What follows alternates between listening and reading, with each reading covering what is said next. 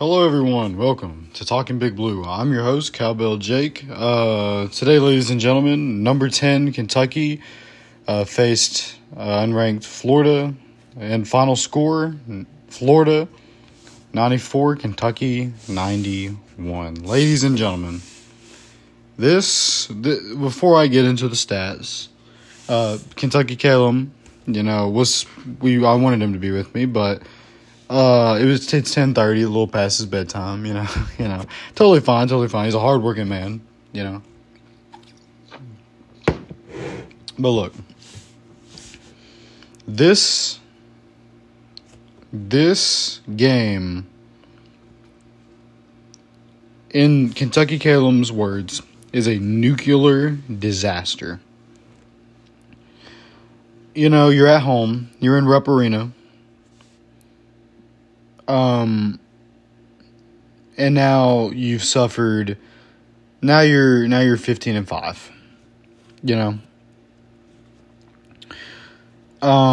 You lose against South Carolina. You struggle against Arkansas, and now you lose against Florida. All of them of which are unranked.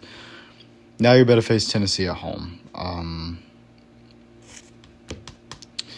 It's going to be it's a hard post-game show to do,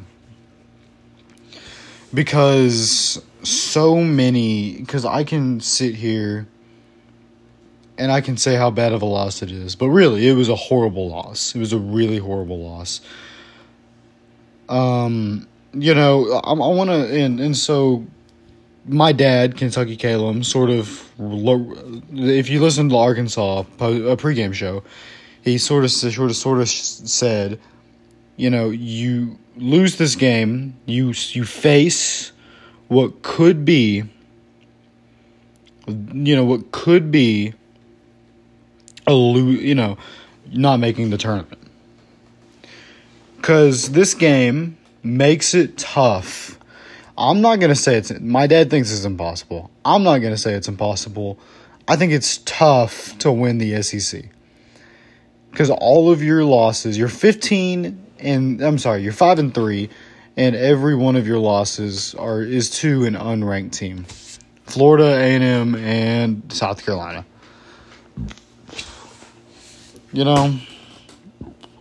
I just don't know. Keep in mind, A&M is 3-4 in conference play. This is Florida's first quad win. That's embarrassing. At home, number 10 in the nation, you lose to Florida. I know rankings is weird this year. I know, I understand that. I get it. Edwards and Wagner was both out. I get it. But you come to a point where you have to say, would it really make a difference? Tonight, is a horrible, horrible loss. Now you're 15-5. Florida is 15-6, so we basically have the same record as Florida.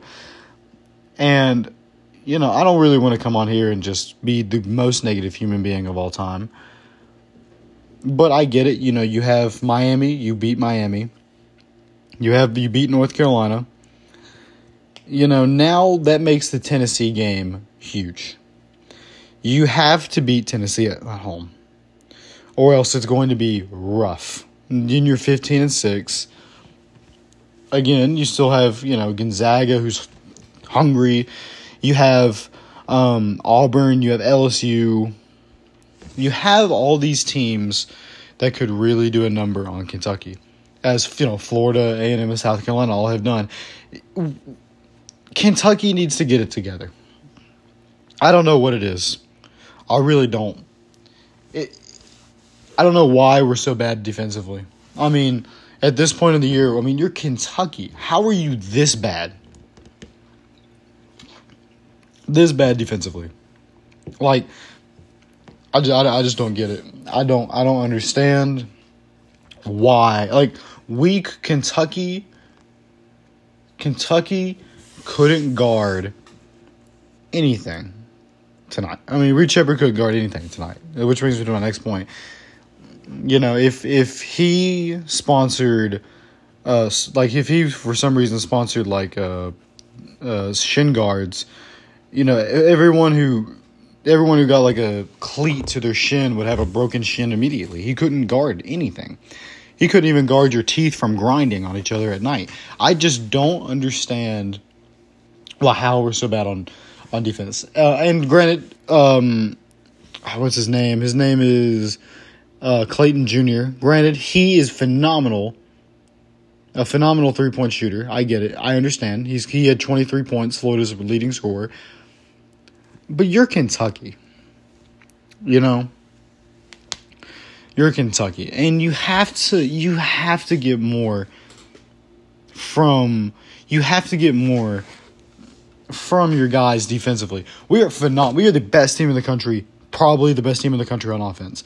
But we are maybe the worst team in the country on defense.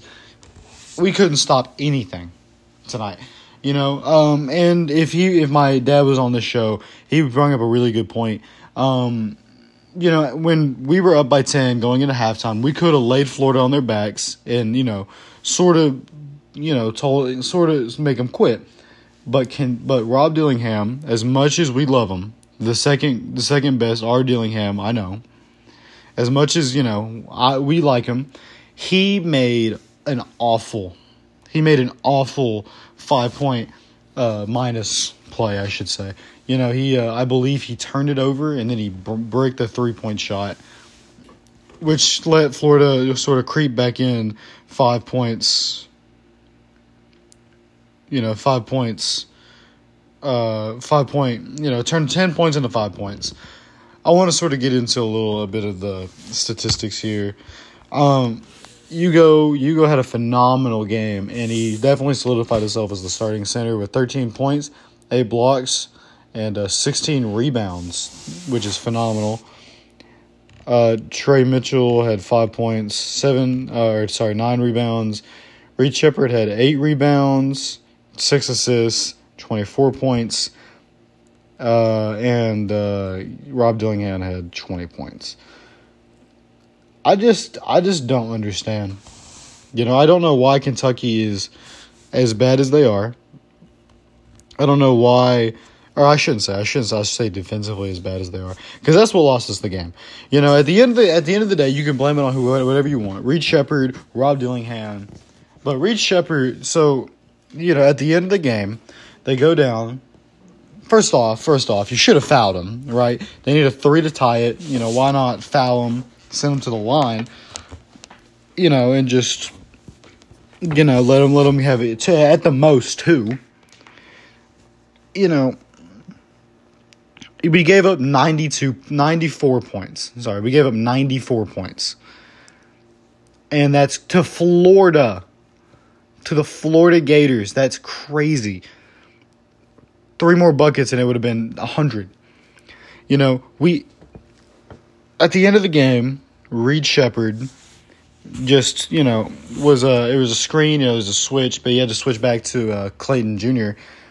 But he, like, got caught just watching, just staring, you know.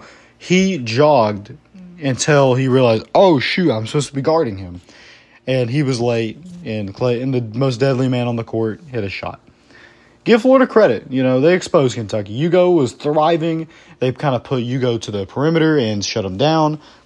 You know, Florida coached. And I blame this game and management 100% on Coach John Calipari. I don't want to criticize him a lot. I really don't, because I think he's pretty good. He's a good coach. But, you know, at the end of the day, you don't call a timeout when Antonio Reeves has 8 seconds to go, and he's about to, you know, shoot, you know, he's about to cross the big guy up, you know, the big man up. I get it, you know, to put Rob Dillingham in. That's debatable, whatever, but I wouldn't have done it. And then, you know, you have to get your guys better on defense. He has yet to do that. You know, I don't understand the problems that Kentucky's having.